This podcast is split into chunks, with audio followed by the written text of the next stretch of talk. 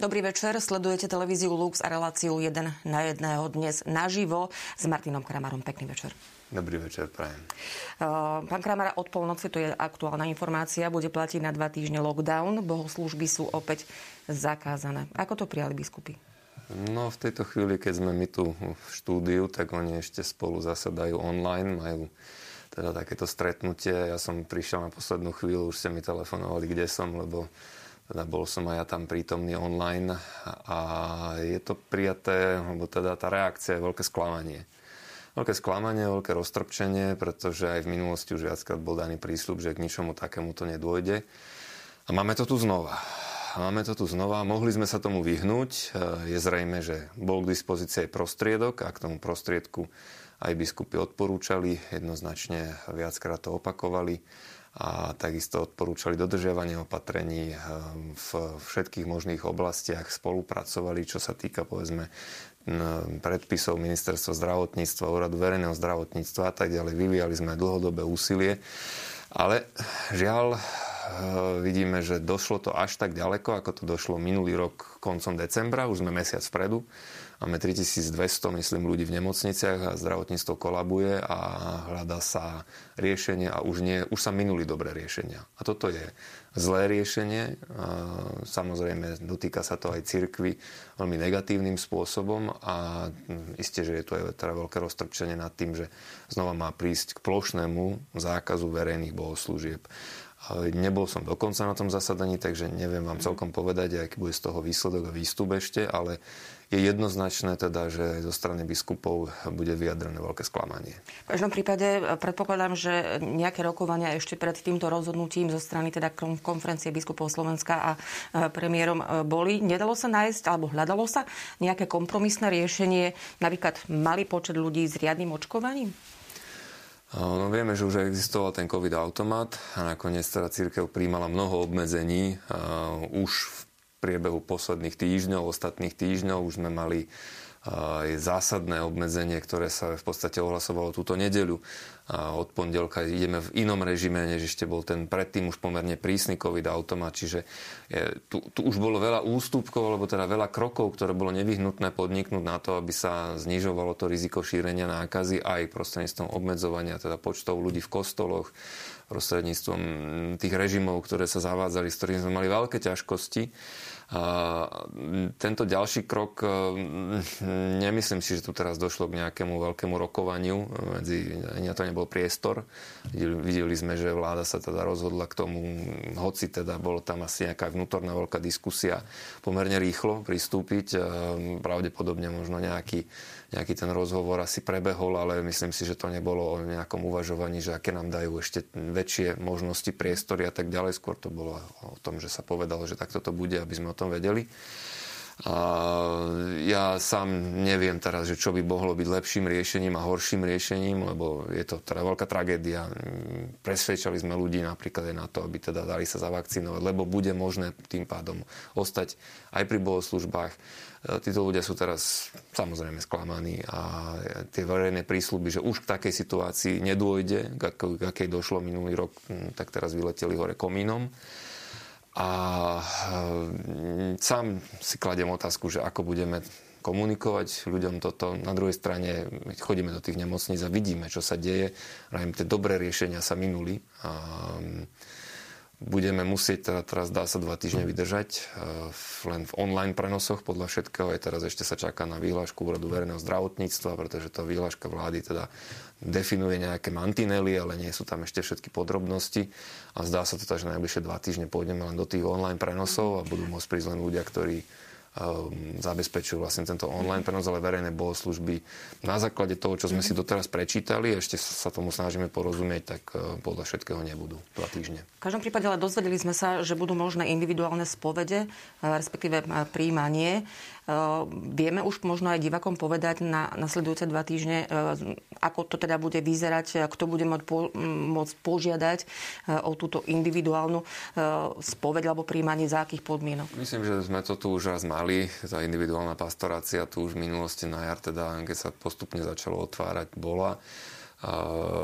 nejaké presnejšie špecifikácie uvidíme ešte zajtra z tej výhľašky úradu verejného zdravotníctva, že čo sa definuje, čo sa nedefinuje, ale je zrejme, že nie, nemožno konať nejaké spoločné sveté spovede, nemožno konať nejaké ani spoločné verejné bohoslužby, na ktorých by prichádzalo väčšie množstvo ľudí, ale dá sa individuálne dohodnúť s kňazom, teda ešte aspoň toto je zachované podľa všetkého, že kostoly sa nemusia úplne zatvoriť, ale niekto aj za účelom teda individuálnej pastorácie, teda po predbežnom dohodnutí sa s kňazom môže prísť na svetú spoveď, na sveté príjmanie a tak ďalej. Čiže toto ešte je teda akoby e, ako okienko, ktoré zostáva otvorené, ale tie sveté omše nás ako veľmi mrzia, veľmi nás to mrzí. Ehm, dostali ste možno nejaký prísľub alebo očakávate, lebo ako ste povedali, tie rokovania aj v rámci e, konferencie e, ešte stále bežia, alebo očakávate nejaký prísľub, kedy by sa bohoslužby mohli obnoviť? Jednoznačne by bol na mieste, aby po tých dvoch týždňoch, ktoré boli oznámené, sa mohlo vrátiť k verejnému sláveniu bohoslúžeb už v nejakej forme, ale aby sa toto nepredlžovalo tak, ako to bolo v minulosti, že to nemalo koniec za kraj, že to trvalo niekoľko mesiacov a dokonca sa to ešte sprísňovalo a tak ďalej.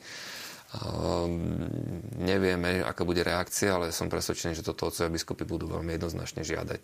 Uh-huh. Čím skôr, aby sa tento zákaz rušil. Isté, začíname vlastne adventné obdobie, blížia sa Vianoce. Máme sa teda pripraviť aj na to, že opäť tieto Vianočné sviatky budeme vlastne odkázaní na televízne prenosy, alebo sa budú biskupy snažiť, aby sa veriaci mohli vrátiť do chrámov? Mm, samozrejme, viete, toto sa nikto nepraje. Jako to nie je vec, ktorá e, by zo strany biskupov sa stretávala so súhlasom, alebo teda s tým, že takto je to v poriadku. Nie je to v poriadku, no len zase aj na tom spoločnom stretnutí mnohí hovorili o tom, že oni videli, aké to je v tých nemocniciach. Oni sa tam boli pozrieť, alebo teda majú kňazov, ktorí tam chodia pravidelne. Mne teraz hovoril kolega, že videl 200 človeka pred svojimi očami na COVID zomrieť v nemocnici, chodí tam zaopatrovať. Ja som videl 30 ľudí bol som tam na jar a teraz akože zdá sa, že možno teda naozaj sa vrátime znovu a my pôjdeme, ktorí vládzeme a ktorí máme zdravie a aby sme teda slúžili v tých nemocniciach, keď je takáto katastrofálna situácia. Ak, ak mi to jeden povedal z farníkov, že nádobu vymeniť za obsah v tom zmysle, že tá služba naša ľuďom samozrejme spočíva v modlitbe, samozrejme spočíva v prinášaní najsvetejšej obety, to je strašne dôležité, ale budeme sa snažiť hľadať aj teraz spôsoby, ako výzvu strety tým kolabujúcim nemocniciam po tejto stránke takej praktickej, že toto ako biskupy vnímajú, oni to vidia aj, aj, aj nás povzbudzujú k tomu, aby sme neprestali do nemocnic chodiť, aby sme neprestali podporovať aj personál duchovným spôsobom. A keď bude treba aj teda fyzicky, že niekoho zastúpime, tak ako sme to robili v tých predchádzajúcich vlnách. Čiže mm, čo teraz? Čo je, čo je teraz? Ako nesieme si to ako celá spoločnosť. Prišli sme do tejto situácie, lebo celá naša spoločnosť nevyužila tú príležitosť väčšinovo, ktorá bola daná na to, aby sa takémuto lockdownu predišlo a vidíme, že sa zatvárajú mnohé ďalšie prevádzky. Teraz je otázka, vidíte, tie školy zostanú otvorené, nezostanú, dokedy zostanú otvorené, podniky sa idú testovať OTP, teda pre režimy zavádzať a tak ďalej. Ehm, uvidíme, ako to celé bude fungovať, ale chcem to povedať, že biskupy vnímajú aj to, že jednak je tu katastrofa v nemocniciach a záleží im na každom jednom ľudskom živote. To tam niekoľkokrát bolo zdôraznené aj pri tom spoločnom rokovaní, že na každom jednom ľudskom živote, na každom zdravotníkovi, na situácii tých nemocníc a vidia aj to, že to sa netýka len církvy, netýka sa kostolov, ale zatvárajú sa samozrejme a môže to byť veľmi ľahko likvidačné, toto ďalšie zatvorenie, ktoré si reálne nemôže dovoliť naša spoločnosť, naša ekonomika. Pre mnohých to môže byť likvidačné, ich to môže to utopiť už tak ťažkej situácii, do ktorej sa dostali. A církev aj v zmysle tej solidarity musí to bremeno nejako nie s ostatnými. No, Isté nemôžeme sa my teraz tváriť, že sa nás to netýka, že my chceme byť nejaká úplne osobitná kategória, ktorá žiadne obmedzenia nepríjme. To nikdy nebol ani postoj. Sa pýtame, a výskupy nad tým uvažujú, že mm, aj do budúcna, že kde je tá hranica, kde je tá primeranosť, aby sa teda povedalo, že aj tá duchovná potreba, ktorú veriaci človek má, každý človek má duchovnú potrebu, a teda veriaci má aj túto, aby prišiel do chrámu, aby sa pomodlil, aby mohol byť na slávení Sv. Omše, že už je to tak zlé, že proste ten chrám sa musí zatvoriť a človek tam nemôže chodiť. Lebo ehm, my sme určitá špecif- máme tu špeci- špecifikum aj povedzme v tom nastavení ehm, pravidel, že patrí kostol do verejného zhromaždenia, do verejného podujatia. Mm, keď sa pozrieme do susedného Rakúska, tam to tak nie je. Tam sa rešpektuje náboženská sloboda na inej úrovni, inej miere. A, a ja som presvedčený, že takisto si tí biskupy kladú tie isté otázky ako tí naši. Že predsa nemôžeme byť nesolidárni so všetkými ostatnými, ale e, nik tam nepristúpi až k takému kroku, že by tie kostoly úplne zavrel. Isté, že musia si respirátory, teraz musia mať rozostupy a tak ďalej. Čiže je to, je, je to tam sprísnené, ale chápe sa, že predsa toto je iná skutočnosť, než verejné podujatie v zmysle teda, že ja idem teraz organizovať, ja neviem, nejaký šport možno, ktorý si však takisto mám ráda, si ho vážim, ale, ale pre ľudí, pre mnohých ľudí aj z toho psychického hľadiska, ako sme to neraz opakovali, z duševného hľadiska, je toto životne dôležité. A naozaj si nevedia predstaviť svoj život, svoju existenciu bez Svetej Omše. Ja, ja to vidím na ľuďoch, keď sme teraz prišli k tomu, že sme obmedzovali počtovo. Mne sa niekoľko ľudí naozaj rozplakalo v tom kostole. Povedalo, že čo mám robiť. Ja, ja, ja bez toho, bez tej Svetej Omše neviem si svoj deň predstaviť. Je mi strašne ťažko, mne to hrozne chýba. Pre mnohých je to nenahraditeľná vec. Nenahraditeľná. Isté, že zdávame sa aj, aj vzácných vecí pre dobro, pre ochranu života, pre, pre lásku k blížnemu, len e, ozaj to je tak správne a nebolo by to na mieste, aby sa povedzme politicky naši predstaviteľe zamysleli, že táto kategorizácia e, je adekvátna, že je to verejné podujatie, je to v kategórii verejných podujatí. Nebolo by dobré, aby tam bolo predsa len zohľadnené to, že tu máme aj teda e, vierovýznanie, náboženskú slobodu. Absolútne to nie je o tom, že teraz by sme chceli neniesť s ostatnými to bremeno. Ale predsa len pre uvedomenie si, že pre koho si toto môže byť životnou potrebou a, pomocou aj v tejto pandemickej situácii, o ktorú zase príde a tá, tá životná kvalita sa mu mnohonásobne kvôli tomu zníži. Čiže to, toto je zložité uvažovanie a myslím si, že je to veľmi potrebné, aby sa tá otázka kládla, aby aj možno, že naši politickí predstaviteľi si toto eh, tí, ktorí majú kresťanské vierovýznanie, uvedomili a prednášali to a riešili sa aj tieto veci.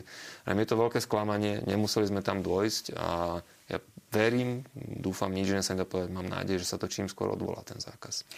A úplne na záver, keď ste to už naznačili, nedávno biskupy vydali spoločné vyhlásenie, v ktorom opäť vyzývajú na očkovanie práve v týchto časoch. Vyzývajú vlastne, alebo obratili sa aj na kňazov, aby nabádali svojich veriacich na očkovanie. Samozrejme, teraz nasledujúce dva týždne ten kontakt kňaza a veriaceho kňaza a veriacich nebude fyzicky možný.